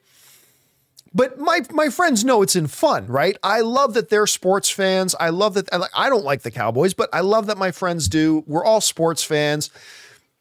All that kind of stuff. And here's I don't know I don't know if I talked about this on open mic yesterday or not. I don't know if I talked about this or not. But here's the thing. This is where sports fans eh, no offense to anybody but this is where sports fans are a little more advanced in their fandom than movie fans are or video game fans are. Right? Because I do that joke. How about them Cowboys? Right? You know what I didn't get? I didn't get a single email from a Dallas Cowboys fan who went, How dare you insult us like that? No, why? Because sports fans know we rib each other. We, we, we have fun with each other. We rib each other about your favorite team versus my favorite team. It's all in fun and it's all it, it's all good natured and it's all in fun, right? I didn't get a single message from a single Dallas Cowboy fan saying, I was offended that you were making fun of my Dallas Cowboys for not going further in the playoffs. I didn't get a single message from a single Dallas Cowboy fan about that. Why? Because sports fans know it's all in fun right? That's not always the case with movie fans, or in this particular case, video game fans. Because some of you might remember the other day, we were talking about the uh, new Indiana Jones game, which looks great, by the way. I think this game looks wonderful. I don't care that it's first person, I think the game looks great. And we were talking about the fact, and I mentioned so I was like, I'm kind of bummed out because it's going to be an Xbox exclusive and I own a PlayStation, right? So, but any of you who watch my show, you know, I hardly touch my PlayStation, right? I'm not a console guy. The games I play, like, um, even like Baldur's Gate 3 and whatever, I play on computer, right? I'm not a console guy. I don't care. I chose a PlayStation because I wanted to play Last of Us and I wanted to play God of War. That's why I chose a PlayStation. No other reason. I have no loyalty to PlayStation. I have no ill feelings about Xbox, right? But anyway, we were talking about this on the show. And I mentioned, oh, I'm to kind of bummed out. Uh, it's, it's on Xbox. So I won't be able to play it on my PlayStation, whatever, right? So then Ray, who is an Xbox owner and loves his Xbox, Ray goes, well, maybe it's time for you to get a, maybe it's time for you to get an Xbox. And, you know, a lot of times us Xbox owners, we don't get to play some of those PlayStation 5 exclusive games. And I made a joke. I go, well, just because you choose to be a second class citizen ain't my problem, right? It was a joke. Oh my God. The number of mother's basement dwelling virgins who got their little panties all twisted up, just completely crushing their nut sacks, which were already pretty small to start with. Got so triggered. Got so triggered. Clearly a joke. I don't care about Xbox versus PlayStation. I couldn't give two shits about um, about any of that. And R- Ray is my brother-in-law right? And I fire joking him just because you choose to be second class citizen, right? If this was sports fans, they would get it. You know, how about them Cowboys? Ah, uh, right? We get it. But oh my God, these fucking like virgins yet infested with STDs, not quite sure how that works like mindless losers who just like, how how dare you make fun of Xbox? I'm not a second class citizen. Maybe you're a second class citizen. Did you think about that? It's like, oh my god, dude, you need to develop some social awareness. I was I didn't even make it not look like I was joking. I was we were laughing. I was clearly joking. I don't care about Xboxers, but whoo, and I guess and and I see somebody in the live side saying, John, what do you expect? It's the internet. Yeah, but maybe it's just because I come from a background of being a sports fan. And I know as sports fans, we get it, right? But whoo, my God, some of these video game fans, like who are slaves to their corporate brand. I am a PlayStation guy. I and you know what the funny thing is? We had a spike in subscribers. When I this is the strangest thing to me we had this spike in subscribers, and I'm like, where where did this? Not a major major, but we had a, a bigger than normal spike in subscribers that day, and I, realized it's like, oh, it's the PlayStation Five fanboys who think I'm like one of them. It's like, hate to break it to you, like I own a PlayStation Five. I, I like my PlayStation Five, but I am not. I am not a servant to the PlayStation 5 gods. Okay. I, just, just to be clear, I was joking with my brother-in-law about Xbox. Don't don't think I'm some, you know, Knights Templar of the PlayStation 5 banner. I'm not anyway. it is what it is. Anyway. Mm. Okay. Anyway, with that all down, uh, let's keep going here. And yeah, poor Cowboys. I mean, don't get me wrong, I cheer against Cowboys. I don't like the Cowboys, but I feel very bad for I got a number of friends who are diehard Cowboy fans, and man, I feel your pain because I'm a freaking Toronto Maple Leafs fan, and my team has sucked the entire time I've been alive. So I feel your pain, my friends. I feel your pain. All right, next up, Twilight Boy writes in and says a couple of months ago you said the Saw series is as nobody cares about. It's true. Uh, I would argue that the series is in a rehabilitation phase. Saw X didn't do amazing, but had great legs, a certified fresh uh, tomato score of 80%, and a terrific audience score of 92%. Yeah, because the only people who went to it were Saw fans, right? Here's the thing. Let me bring this up. Uh, Saw X. Maybe if I typed it right. Okay. Here's the thing about though when I say something along the lines of, like, nobody cares about it, I'm not saying that the people who watch it didn't like it. I, for the record, I heard good. Th- I didn't bother with going to see Saw X, but I heard pretty decent things about it. To be fair, I heard pretty decent things about it. I heard it was one of the better ones they've had in a number of years. Great. But when I say that like nobody cares about it, what I mean is numbers. And I'll see if I can get this a little bit bigger for you. But I, we had the same discussion the other day about the uh, Scream franchise. Here's the reality, okay? This number right here, $111 million. That's the reality. That is the number that tells you that even though the movie I heard is pretty good, I heard it's pretty good. Nobody went to go see it. Nobody went to go see it. Like we talk about how badly um, the Marvels bombed, that nobody went to go see the Marvels, and and it's it's fair to say that that movie got at least somewhere in the neighborhood of 300 million, like less than 300, but somewhere in the neighborhood of 300 million dollars, right? Costs a lot more money to make, but that's irrelevant. How many people were interested and wanted to go out to see it? And I had a number of Scream fans got mad at me when I when I brought up the fact that look, Scream is a franchise that most people don't care about. And I, am sorry, but it's the it's a fact. It's the numbers. They don't get a lot of people going to the box uh, going to the movie theaters to watch them. Now you can say, "Oh, but the the money it makes compared to how inexpensive they are to make." No, no, that means it's a business success. The Scream, by the way, I've liked the last number of Scream films. But the Scream is a business success, but it doesn't change the fact that as a film franchise, not a lot of people care about it. Because when you look at the box office numbers, it shows that not many people go to see them. And so when I was saying that about Saw X, I wasn't saying that Saw X is bad or nobody liked Saw X. That's not what I was trying to suggest at all, not remotely. I wasn't trying to suggest that. What I was pointing out was again just the number. That the reality is not many people went to go see it. Not many people care about the franchise. Because if, if a lot of people, I think we would agree, if a lot of people cared about the franchise, especially with Saw X being a decent film, from what I hear, then that number would be much bigger. Not 700 million or anything like that, but it would be bigger than 100 million, right? So I wasn't talking about the quality of the film. I was simply referring to the actual number of people who care enough about it to go out to the movie theaters to watch it. You know what had a lot of people?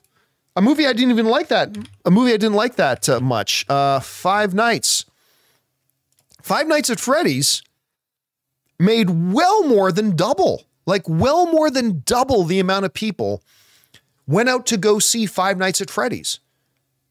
Like $60 million worth of more people went out to go see that. I mean, I, so I would make the argument that more people care about Five Nights at Freddy's than care about Scream. And again, I don't mean that as a knock on Scream.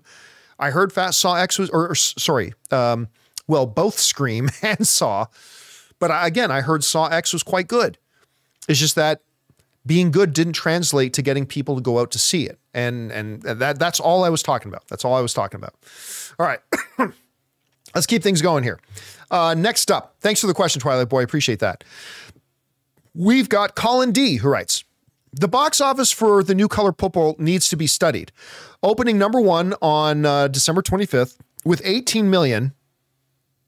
No, it didn't open to 18 million. I think it opened to like 10 or 11 million. Anyway, opening number one with 18 million, then dropping hard with 60%. Uh, uh, no, no, okay let, let me finish reading your question, then let me correct you. Uh, week after week, what happened and any shady business going on with that first day? Okay, now let me go check, but I'm fairly positive um, the color purple did not make 18 million opening weekend. I'm pretty sure it was much, much less than that. Okay, so here we go. Color purple, there it is. It made 11 million on its opening weekend made a grand total of about 60 million worldwide. Okay, so not many people wanted to go out to see it. But yeah, it made about 11 million. Now, you mentioned it dropped hard with 60% in its second weekend. Just so you know, I know it sounds like a big number, but a standard average drop for a movie from weekend one to weekend two that you would feel safe with is anywhere between 50% and 60% drop. That's that window is considered kind of normal. When you drop less than 50%, which isn't often, it happens, but it's not often. When your movie drops less than 50% from weekend 1 to weekend 2, that's considered pretty impressive when your movie drops more than 60%, that's when people start to get concerned, especially when it gets to like 65, 67, 70% drop. I think Ant Man, correct me if I'm wrong in the live chat, guys, but I think um, I think you should uh, uh, correct me if I'm wrong, but I think Ant Man and the Wasp: Quantumania drops like seventy percent from weekend one to weekend two. I, I might be wrong about that, but I think that it did. Anyway, um, so no, it opened to eleven. It, it just never caught on, and it ended up making about sixty million dollars. I I don't think there's I don't I don't think there's anything to look sus about that at all. It just it's a movie that didn't catch on. I, I think it's just that simple. It had a very very very modest opening weekend, and then just simply uh, didn't catch on from there. All right. Next up, Paul Smith writes. Hey, John and crew. The long awaited Super Bowl is right around the corner. What do you think are the for sure or possible trailers we could expect to see? Final Madame Web, uh, Dune, Kung Fu Panda, uh, Godzilla and Kong, first glimpse of Deadpool. I'm not really sure, to be honest. Now, I had, who was it that somebody, let me just look, open, look my text messages here for a second. Somebody sent me a message the other day saying they can confirm a certain trailer was going to be playing at, and now I can't find it. Yeah, somebody wrote to me confirming a certain trailer was going to drop at the uh, Sorry, guys, I'm going through my. I can't find it now. Anyway, the one that I feel very, very, very certain about, as far as a fan can feel certain, um, is I feel pretty certain, almost 100% certain, that at least one of them will be um, Deadpool 3. Deadpool 3. Now, somebody in live chat is saying Joker 2. I don't think they'll do a Joker 2 trailer at the at the Super Bowl. And the reason I don't think they will is because that would just be wasting their money. Super Bowl's in February. Joker 2 opens on October. So February, March, April, May, June, July, August, September. That movie is almost a full baby term away. Like that movie is almost one full baby away. It's it's it's like 4 months or 8 months after. So they would be dropping a ridiculous amount of millions of dollars on a Super Bowl spot that is still for a movie that's not coming out for eight months. And any effect that that trailer would have at the Super Bowl is going to eventually evaporate. So, again, I'm not saying I know they're not playing a Joker 2 trailer. It's possible. I'm just saying I, I would be very, very, very surprised if they did. I think Dune 2 is definitely a possibility. Uh, Dune 2 for sure. I don't know that Sony would want to spend the money, Super Bowl money, on a Madame Web trailer. So I I don't know. It's possible though. Um, so there's a bunch of, but the the one I would say I would take to the bank would be Deadpool. That's the one I would personally take to the bank. So we'll see. All right, guys, listen. There are still more, some more tip questions. We're almost all caught up from the last number of weeks, but we're going to save some of them until tomorrow. We're going to do another open mic tomorrow. We're going to move over now and start taking the super chats, the, the questions you guys who are watching live have been sending in.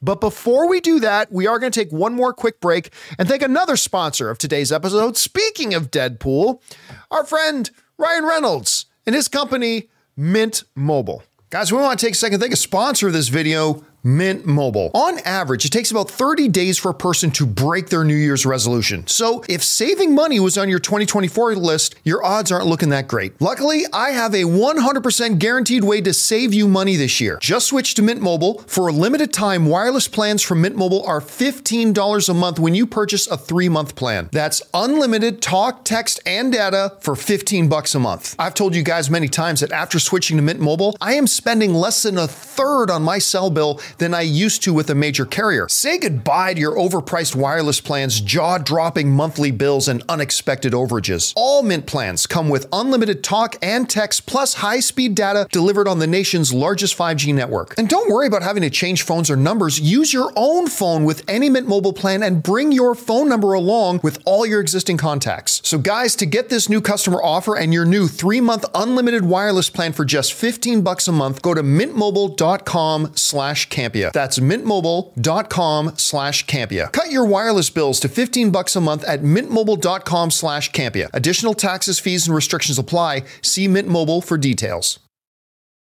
And thank you to our friends at Mint Mobile for being my mobile service provider, and they should be yours, and for sponsoring this episode. All right, guys, let's get over now to the live questions that you guys have been sending in. Where are the live questions? There they are. We're going to get started off here with Christopher Brickner, who writes Fincher cinematographer on films Gone Girl, The Social Network, Fight Club, Dragon Tattoo, uh, uh, John uh, Senanezweth, I hope I pronounced that right, is Tron 3's cinematographer. Uh, at least uh, we know that will look good. I don't know how good the rest will be. I mean, yeah. For, so for those of you who didn't hear about this yet, Tron 3, a movie that I never expected uh, would actually get made, even when they were talking about it. This is one of those films like, I got my doubts they're even going to make this. Even when they announced that Jared Leto was going to be in it and all this kind of stuff, I'm still like, I, I got my doubts that this is actually going to happen. It's now shooting. They are, as we speak, Tron 3 is filming. And I think they said Gillian Anderson from X Files is going to be in it. And listen, I'm, I'm not going to lie to you. I was very excited for Tron.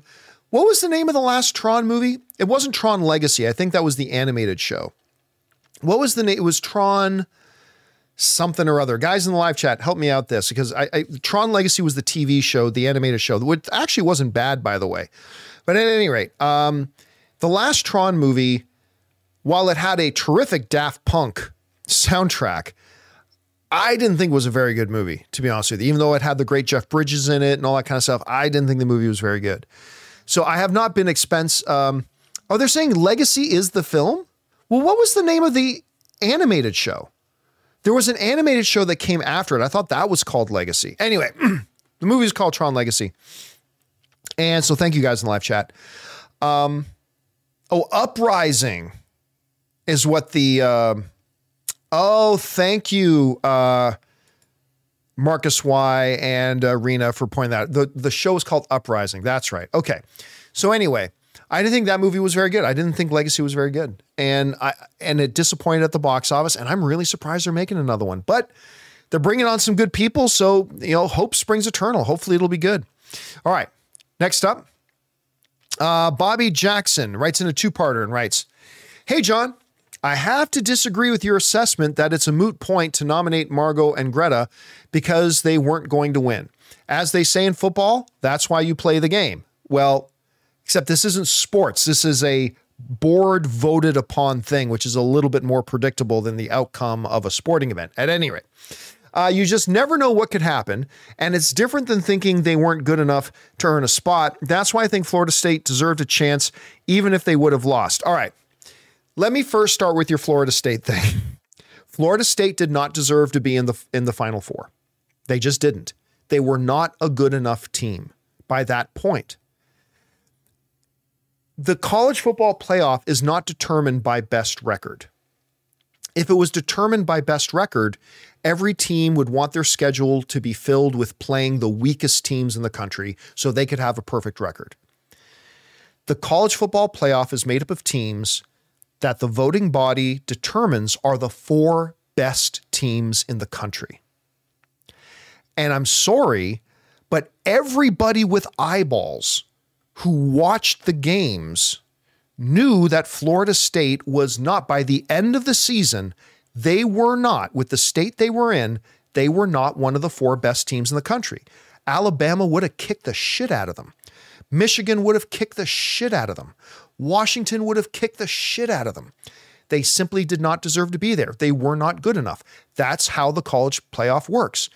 The, the, the body votes on who are the four, using their eyeballs, who are the four best teams. Whether they're 12 and 0 or 11 and 1, doesn't matter. Who are the four best teams? And they got it right. They put the four best teams in the playoffs. They they got it right. So anyway, that aside, so that, that's that's that's my little sports uh, ranting thing there for now. as far as the Greta and Margot thing, two things. I did not say that it's a moot point. Let me just get this right. It's a moot point to nominate them. I didn't say it's a moot point to nominate them. I said it's a moot point that they didn't get nominated. Right? I would never say it's a moot point to nominate them. It's a big difference to say I think it's a moot point to nominate them versus now after the fact they didn't get nominated. Well, now it's kind of a moot point because it wouldn't have changed anything, right? We know the way the voters are voting. This isn't a sports game where the ball can bounce the wrong way or anything like that. At, at any rate, the main thing is like Florida State, where there were just four teams that were better than Florida State, there are just five nominees who I think are better and more deserving of those best director nominee spots than Greta Gerwig. I think there are five actresses up for best actress that quite frankly deserved it as deserving as Margot Robbie was for it. There were five actresses who I think deserved it a little bit more. And again, I'm only speaking for myself. Okay. I'm only speaking for myself. But as I go down the list of the five actresses nominated for Best Actress, I don't see a single one that I would kick out to make room for Margot Robbie. And I love Margot Robbie. You know, I love Margot Robbie. but this wasn't her best performance. It wasn't as good as like I, Tonya or whatever. And as good of a job as I think Greta Gerwig did on, on directing Barbie, as I go down the list of the, the people who were nominated for Best Director, I don't see a single name that I would kick out to make room for her. Right? So it becomes a moot point after the fact because she had no chance of winning, and nor did Margot Robbie have any chance of winning. But if you had asked me yesterday, I would not say it's a moot point for them to get nominated. Because there's an honor in getting nominated, right? They're, like, just being nominated for an Academy Award is a huge honor. So that's not moot. Right? Getting a nomination is not moot. But they didn't get it. And I think that was the right call. Uh, again, I wouldn't have had a problem if Greta Gerwig had been nominated for Best Director. She was great. I wouldn't have had a problem if Margot Robbie got nominated for Best Actress. She was great. But as I look at the list of the people that did get nominations, I'm sorry, there's nobody I would kick out to make room for them because I think they kind of got it right. But that's just me. That's just one opinion. Just that's just one lone opinion of some Canadian nobody out in the wilderness. Mm. Spouting off his thoughts. That's all. All right. But thank you for sharing your thoughts on that, Bobby Jackson. I really appreciate you, man. Thank you so much. All right. Next up. Murray Reich writes The latest honest trailer of Captain Marvel also mentions the villain's motives from Spaceballs. I have not seen, I love honest trailers. Uh, they're great. I have not seen this one, though. I'll, thank you for letting me know about it, though, Murray. I'm going to have to go and check it out. John Redcorn writes Am I dreaming? Uh, Am I dreaming was snubbed for best song? Oh, from. Um, from uh, Spider Man Across Spiders. Uh, I don't know about that. You know, I, I went on. Th- by the way, that song by Metro Boomin is a terrific song. I love it. I've got it on my playlist. But I tend to lean more towards songs that are really integrated in the film and whose lyrics directly speak to the film. And songs like Billie Eilish's from Barbie do that. Songs like I Am Ken uh, or I'm just Ken do that. Um, and so I'm I'm more so I I love that song, man. I love that song, but I I'm okay that it didn't get nominated because again, I think it's just a great song that happened to be placed in a movie, but that's just kind of how, I look at it. All right. Thanks for that, John. Next up, uh, Christopher Brickner writes, uh, Wilson Bethel uh, will return as Benjamin Poindexter slash Bullseye in Daredevil Born Again. He may be the main villain as Bullseye hates Kingpin and Daredevil. Are you saying you're predicting that he will, or has there been some kind of news story that I missed?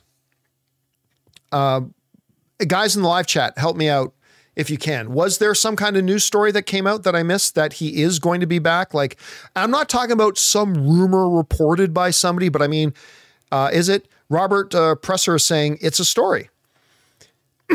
but is it like Holly? Here's my question: Is it Hollywood Reporter, Variety, um, The Wrap, or is it some source somewhere on the internet rumor is out there. So I, I, I need to know the context. But at any rate, because somebody asked me earlier today if I thought they would bring back that bullseye. I said it's possible they could, but I don't think they will. I think they might want to do something different with that. I'm so, I mean, so right now I, am guessing this is just kind of a uh, uh, a rumor out there, but a rumor is kind of worth nothing. So we'll see. Uh, we'll see. But if he does, he does. It's certainly possible they could. But um, again, unless it's being reported in Variety or the Hollywood Reporter, I wouldn't take it to the bank. Doesn't mean it's not true. I'm just saying I wouldn't take it to the bank quite yet. All right. Well, see, Dominic Suma is saying CBR reported it, but who is CBR saying they heard it from? Um, see, and somebody else saying Screen Rant rumored it, but who are they saying they heard it from? That's the thing. CBR is saying they heard from this place. So who's the place they're saying they heard it from? And again, until it's coming from the Hollywood Reporter Variety, take it with a grain of salt. Again, not saying it's not true, just saying take it with a grain of salt until it's more official. Okay, next up, we've got uh, Damaris Love who writes Shogun's coming February 27th. Who's ready? Guys, have you guys seen the new trailer for Shogun? You guys will remember, right? You guys will remember back during that big famous Disney Investor Day stream where they announced all these Marvel projects. They announced Fantastic Four. They announced all these Star Wars projects. They announced all this stuff, right? And if you guys watched my live stream when I was I was live streaming watching the live stream, and they start, we at FX love shows that are like this. And so when we found a story that was like this and this, and I started going, eh, for those guys, you guys who watched this video of mine, you guys know before they even said Shogun, I'm like, are are they? Holy shit! Are they talking about Shogun? Are they talking about Shogun? Because those of you who have followed me all the way back since the movie blog days, you guys always know I've always said, what's the dream project that's never been done that I would love see brought to a movie screen or a remake of it done? I've said Shogun. Shogun, James Clavell's Shogun. They somebody's got to do that. And I had lost all hope. I never believed somebody would actually do it. And then I'm watching that Disney stream and they go, "So we are thrilled to bring Shogun to FX and Hulu. And I was like, ah! like I was so free. Nothing else that day excited me more. No Star Wars piece of news, no Marvel piece of news. Nothing else excited me more than Shogun. So I saw, first of all, the first trailer, bonkers good. This new trailer for Shogun, I'm going to call it right now. This is going to be the best show of the year. I'm going to call right now. Shogun is going to be the best show of the year. It might suck. I don't know. Maybe maybe we'll tune in and watch it and it'll be terrible. FX makes some pretty damn good TV. They made Sons of Anarchy. But I'm I'm predicting it's going to be the best show of the year. There is not a show I'm more excited for right now than um, than this. More excited for. And uh, somebody's saying, what about Andor? A- Andor's not coming out this year. We're not getting Andor season two this year. I'm pretty sure we're not. Anyway, so uh, I'm talking about this year. Shogun is going to be the best show of the year. I cannot wait. And I'm definitely going to do an after show for it. I know I haven't done after shows lately at all for the last forever, but I am definitely going to be doing an after show for Shogun. 100% I'm going to do an after show for Shogun. All right. And uh, King Daddy Goat saying, I'll pray it's good for you because you you are going to see a grown man with a broken heart if this show sucks, man. I am going to be so downtrodden if this show sucks. All right. Next up, we go to Kyle Grinder, who writes I know you said in the past that the Thunderbolts doesn't stand a chance against Sentry, but could they power down Sentry much like Drax was was for Guardians of the Galaxy? Well, that that's always the asterisk I always gave in those conversations, right, Kyle? Like I always I talked a lot about back when we were talking about that. I said they would have I mean, we can't get the comic book Sentry. It would have to be a much down powered Sentry. Would have to be not just for the Thunderbolts, but for the MCU as a whole like I know a lot of people don't know who Sentry is, but Sentry is he's he is the closest thing to Superman that the Marvel universe has. To put it in context, is that when they did when Marvel did one of the best contained stories in comic history, Planet Hulk and then World War Hulk, which are bonkers great. At the end of the day, after Hulk wiped out everybody, wiped out everybody. Every, all of Earth's heroes and champions try to stand up to Hulk, and he's just boom, right?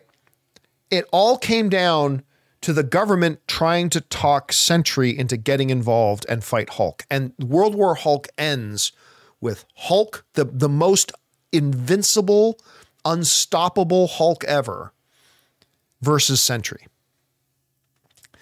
and it, they basically fight basically to a draw, right?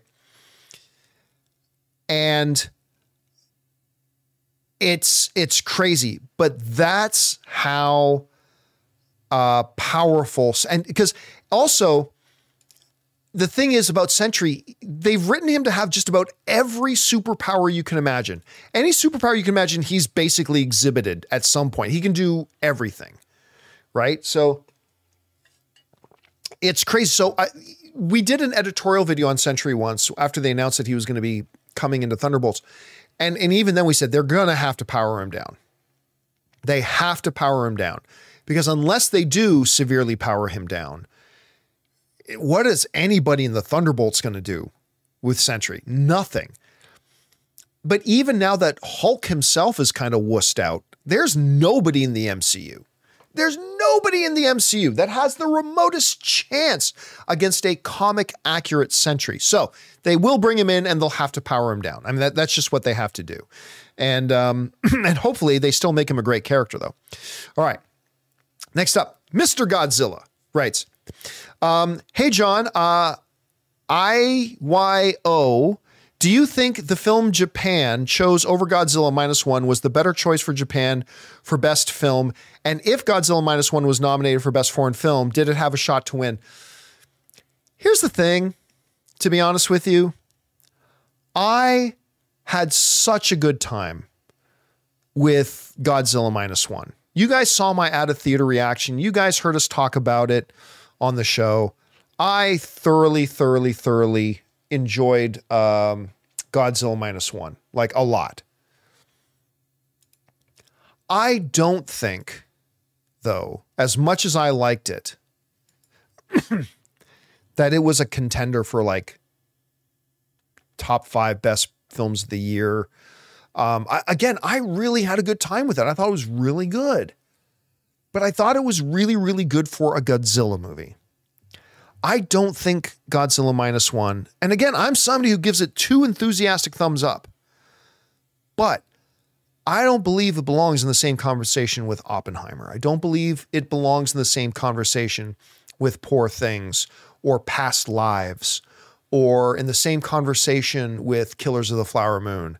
Um, it's a very good, entertaining movie. I had a very good time with it, but I didn't think it was that good, right?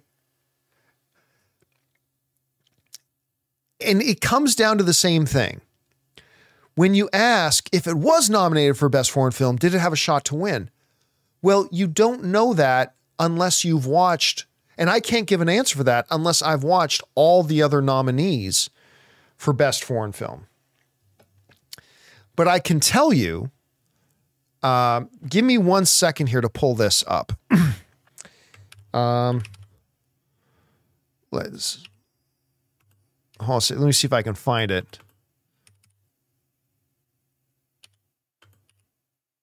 Now I can't find it. Hold on a second.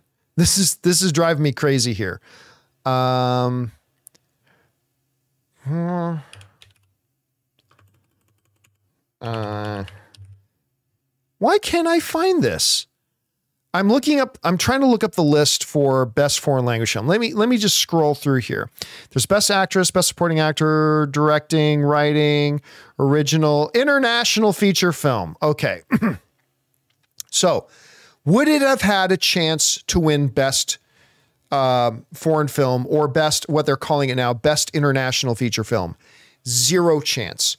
And the reason it had zero chance is because one of those nominated films is Zone of Interest. And Zone of Interest is nominated not just for Best International Feature Film, it's nominated for Best Picture. Right?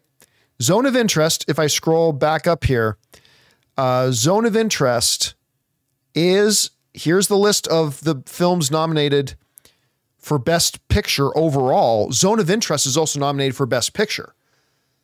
So I can 100% guarantee you if the only foreign language film or international film that is nominated for Best Picture overall is Zone of Interest, I 100% guarantee you Zone of Interest is going to win Best International Feature. Because if any of the other films win Best International Feature, well, they have to go, well, then why is, isn't that film nominated for Best Picture? Uh, Zone of Interest will win this award easily. I don't know. Correct me if I'm wrong. By all means, correct me. I might be wrong about this. But I, as far as I can recall, every time there was a movie for Best Foreign Language Film nominated that was also nominated for Best Picture, that movie won the Best Foreign Language Film every time. As far as I know, again, correct me if I'm wrong, but I don't think there has ever been a time that a movie that was nominated for Best Picture and Best Foreign Language Film didn't win Best Foreign Language Film. I don't think it's ever happened. So, no, Godzilla minus one, uh, as all the other nominated films in this category, had zero chance of winning. Had zero chance of winning. All right. Uh, next up, we go to where are we at? We are at uh, Nico, who writes, I like the fact that you don't rant very often. Makes it that much better when it happens. My top three John Campea rants: one, Stephen Dorff and Scarlett. Two, Jack Hind. Oh well, yeah, that wasn't a movie thing. Uh, three, Disneyland slash Rise the Resistance. Um, yeah, the Jack Hind thing. I don't want to re-go into that all again. I, I I don't know where this guy is now today, and for all I know, this Jack kid is a really nice guy and just did and said something really stupid and whatever. But I mean, I got kind of hot. For those you don't know about it, it was long after I had left Collider. And, you know, from the day that I left Collider, Collider started to decline in their numbers and they declined and declined and declined and declined. And eventually the John Campea show was getting bigger numbers than Collider was. And whatever. And eventually, and I thought Collider could have still been awesome. I thought Collider still could have been great if they had done certain things. And I gave them some recommendations after I left. I said, I think you need to do this. I think you need to put this person here. I think you need to do this person here. And I think philosophically, you need to do this. And I think if you do, I think you can still kick a lot of ass and be awesome. And they ignored everything I told them to do. They ignored every single detail of what I told them to do. Whatever. It is what it is. Um, and eventually, once they declined enough, the guy who I was told at the time, somebody who had come on board long after I left, and that other people had other people who were still at Collider communi- communicated to me was the number two guy in charge over at Collider. Now, Mark Sanchez, who I still communicate with now and again, by the way, I Mark and I still communicate once in a while, um, and I think Dennis Tzeng still works with Mark, by the way. Anyway, uh, now Mark Sanchez told me no, Jack wasn't the number two, but but so whichever. I was told by a bunch of people at Collider that he was the number two. Mark says he wasn't.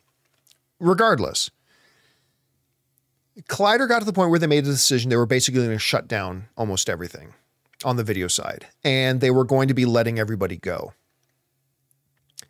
And again, maybe Jack is a really nice kid, and, and maybe he just said, listen, we all do and say stupid things now and again, right? I have, you have, we all do. So I don't know. Maybe he was a good kid and he just said something really stupid. But what happened was like this Jack Hind kid got on social media and basically started started mocking and making fun of all the people that were losing their jobs at Collider.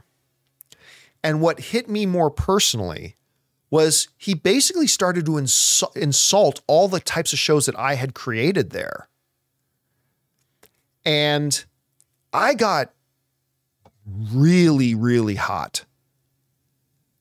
Um, I got really hot and real angry about that because not I mean, it was their right to shut everything down, and that's fine. That was a business decision. I have no qualms with that. It didn't have to come to that, but it's the decision they made for their business, and I have no qualms with that. But, you know, they started going off on, you know, um, certain people,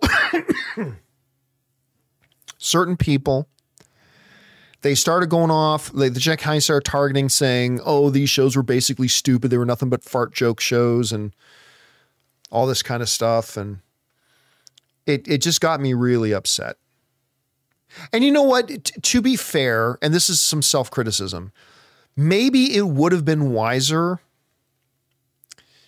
for me to have taken a day, like waited one day, and then did a public response video. but I just thought it was really, you know, not classy to kind of like basically make fun of the only reason this kid had a job was because of the shows I created. These fart joke shows were the reason this kid had a job.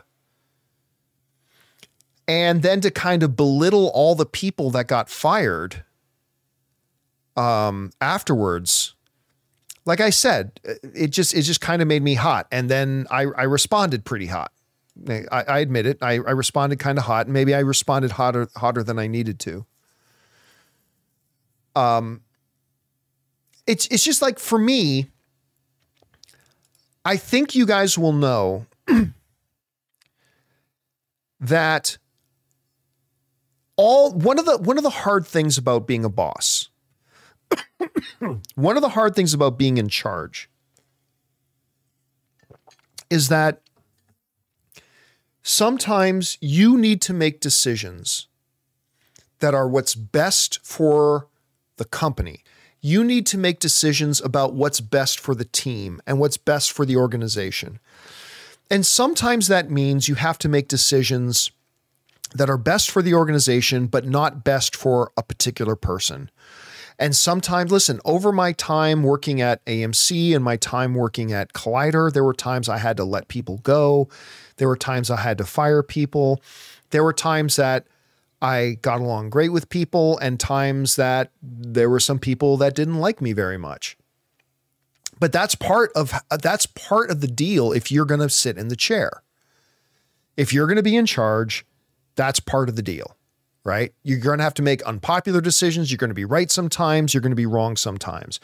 And sometimes, and listen, I'll, I'll tell you straight up, I'm not going to name names.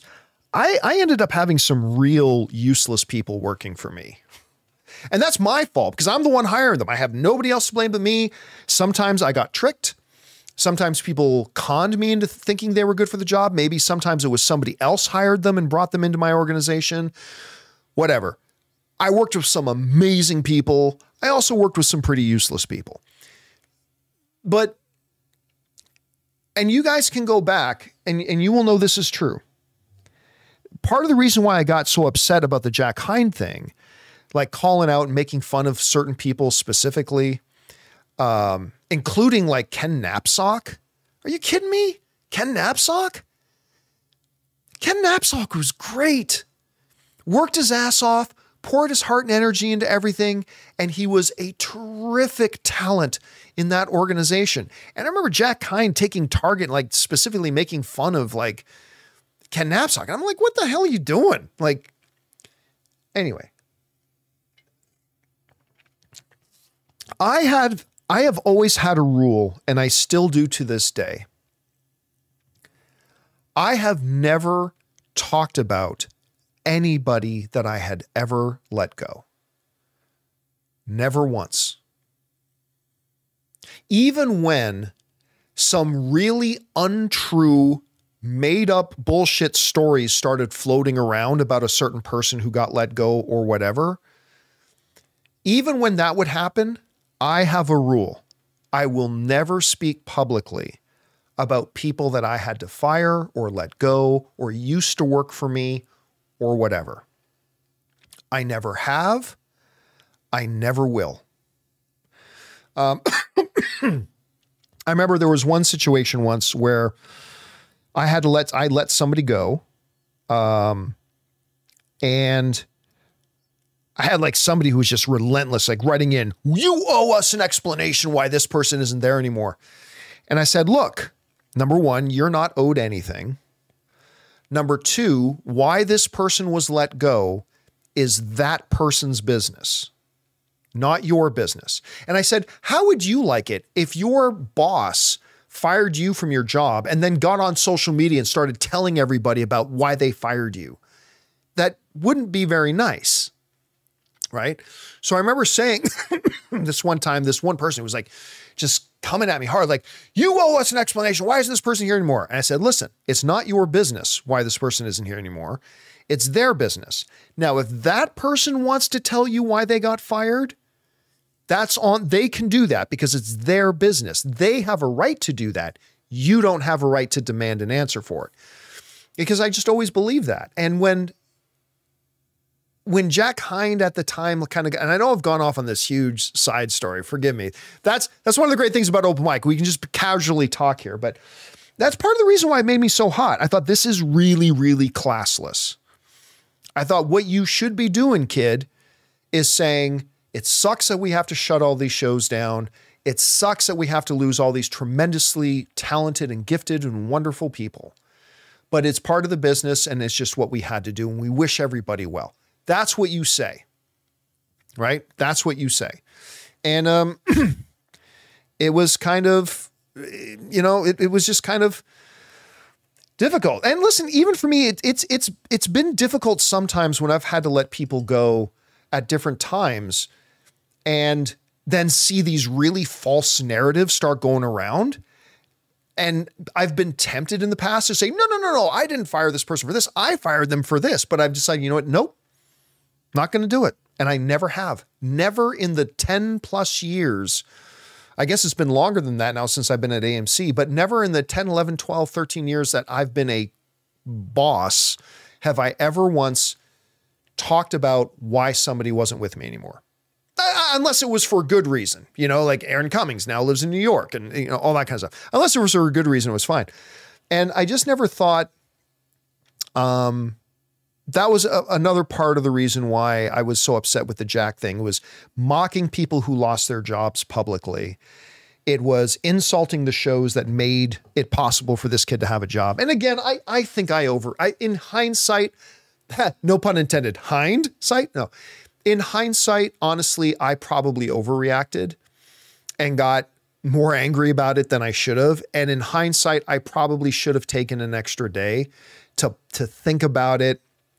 And um, it's uh, yeah, it's just uh, it was one of those things. Anyway, sorry I went on that so long. It's that open mic is also kind of like an area of catharsis for me, I suppose. Anyway, um, thank you for that, Nico. Appreciate that. okay, next up. King Daddy Goat writes, John, um, how do my internets fare this weekend? Huh? Oh, the next one. 49ers, not interest. All right. How do my internets fare this weekend? I don't know. I hope you have really good internets. How do your 49ers fare this weekend? I think your 49ers are going to fare very well. Eh, a lot will depend on Deebo.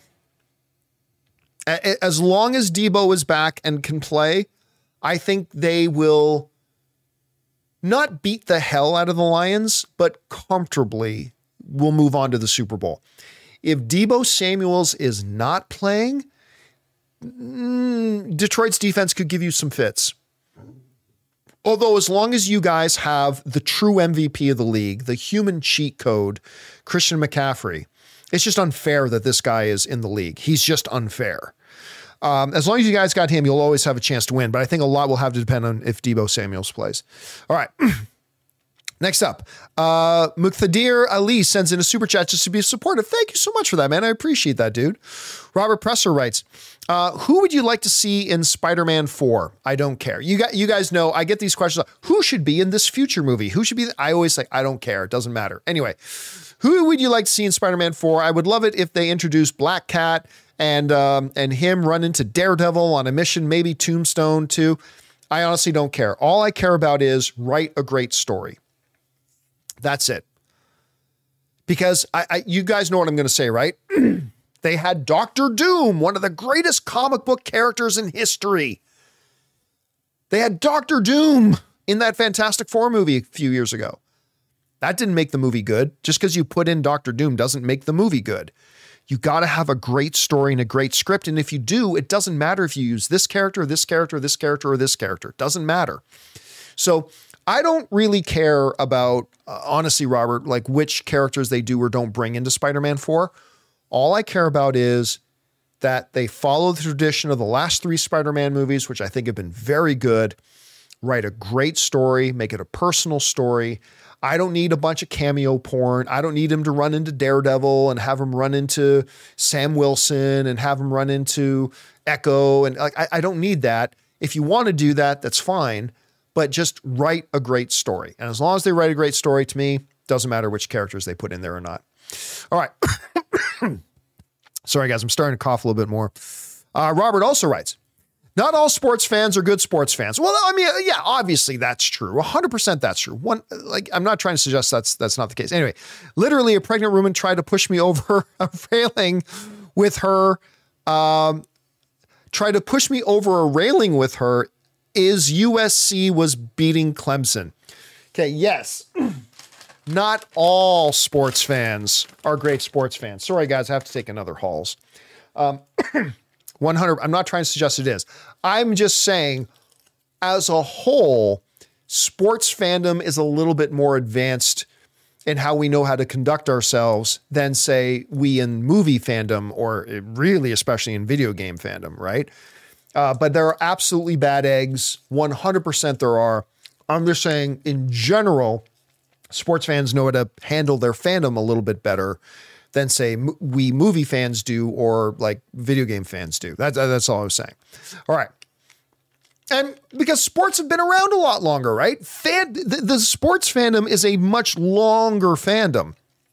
It's been around long before um, video games and stuff like that. So I'm sure once video game fandom has been around as long as sports fandom, it'll be like a, a much more mature fandom as well. That's just my thought. Anyway. Uh, Robert says, uh, oh, almost, this was a continuation. With her belly, sorry, my bad. Again, not all sports fans are like that, but there's some definitely thin skinned people in all mediums. 100%. I'm just talking more overall in general, but there are definitely individuals. All right. Delayed critique. I like that username. Writes, Colin D here. Sorry about the confusion with my question. I was referring to its opening day, Monday, December 25th, making 18 million. Uh, thank you for all you do. Um, I'd have to go back and, and, and re see the numbers again. If so, the 60% drop would always be equivalent and looked at in terms of its opening weekend numbers, right? And I can't remember which day December 25th falls on, if that was part of the weekend or not, but that would have something to do with any of the mathematical oddities. It, it actually always happens when a movie opens on anything other than Thursday night or Friday, it causes mathematical oddities with calculus, people don't understand those numbers aren't calculated into opening weekend and all this kind of stuff. So I would have to see the actual specifics of it. But I appreciate you uh, uh, giving me the heads up on that and clarifying what you meant by that. All right, next up, uh, Motor World Hype writes. It's an exclusive report from CBR, so they aren't revealing the source, much like in the way Jeff Sneider keeps his sources secret. Okay, so again, I you guys know I like CBR. I we will quote CBR at least a couple of times a week on our show. We'll use them in our research a lot. Got a lot of respect for CBR. That said, so if they say somebody told them something, I believe they were told that. But that doesn't necessarily mean that what they were told is accurate. This is why I always say that until it comes from Variety or the Hollywood Reporter, take it with a grain of salt. And I say that even about sources and sites that I respect a lot. But the reality is, you know, while I 100% believe CBR when they say they got told that, doesn't necessarily mean I believe that they were told accurate information. So I believe them, but I may not believe their source. Again, it, it always comes down to when it comes from Variety and the Hollywood Reporter, then you can take it to the bank. Until then, pay attention to it, but take it with a grain of salt, right? I always say that every single time. Just put in the back burner and take it with a grain of salt until it comes from an actual more legitimate source. And again, that's not saying CBR isn't a legitimate source. I use them all the time. But again, there's the Hollywood Reporter and Variety, and then there's everybody else. And once it comes from there, then. But uh, but uh, again, something to keep our eyes on. If it's coming from CBR, it's at least something to keep your eye on and, and see if this actually manifests into something. So we'll keep an eye open to it. And guys, that'll do it. Holy crap, that was a two hour show. That was a two hour open mic. Uh, and we will do it again tomorrow. Uh, but that'll do it for now, guys, for today's installment of Open Mic. Thank you so much for being here. Appreciate it very, very much. Um, yeah, make sure you guys come back. Join me, Rob, uh, Jonathan, Ray for tomorrow's installment of the John Campea Show. We'll look forward to having you there. And of course, we'll do open mic again tomorrow afternoon. Hope you guys will come by and hang out with us as we do. So that'll do it for me for now, guys. Thanks to everybody for being here. Big special thank you to everybody who sent in questions. Number one, because you gave us interesting things to talk about. But number two, you supported this channel as you did it. And all of us involved with the show, thank you guys so very much for your support. That'll do it for me for now, guys. Thanks a lot for being here. My name's John Campea. And until next time, my friends, bye bye.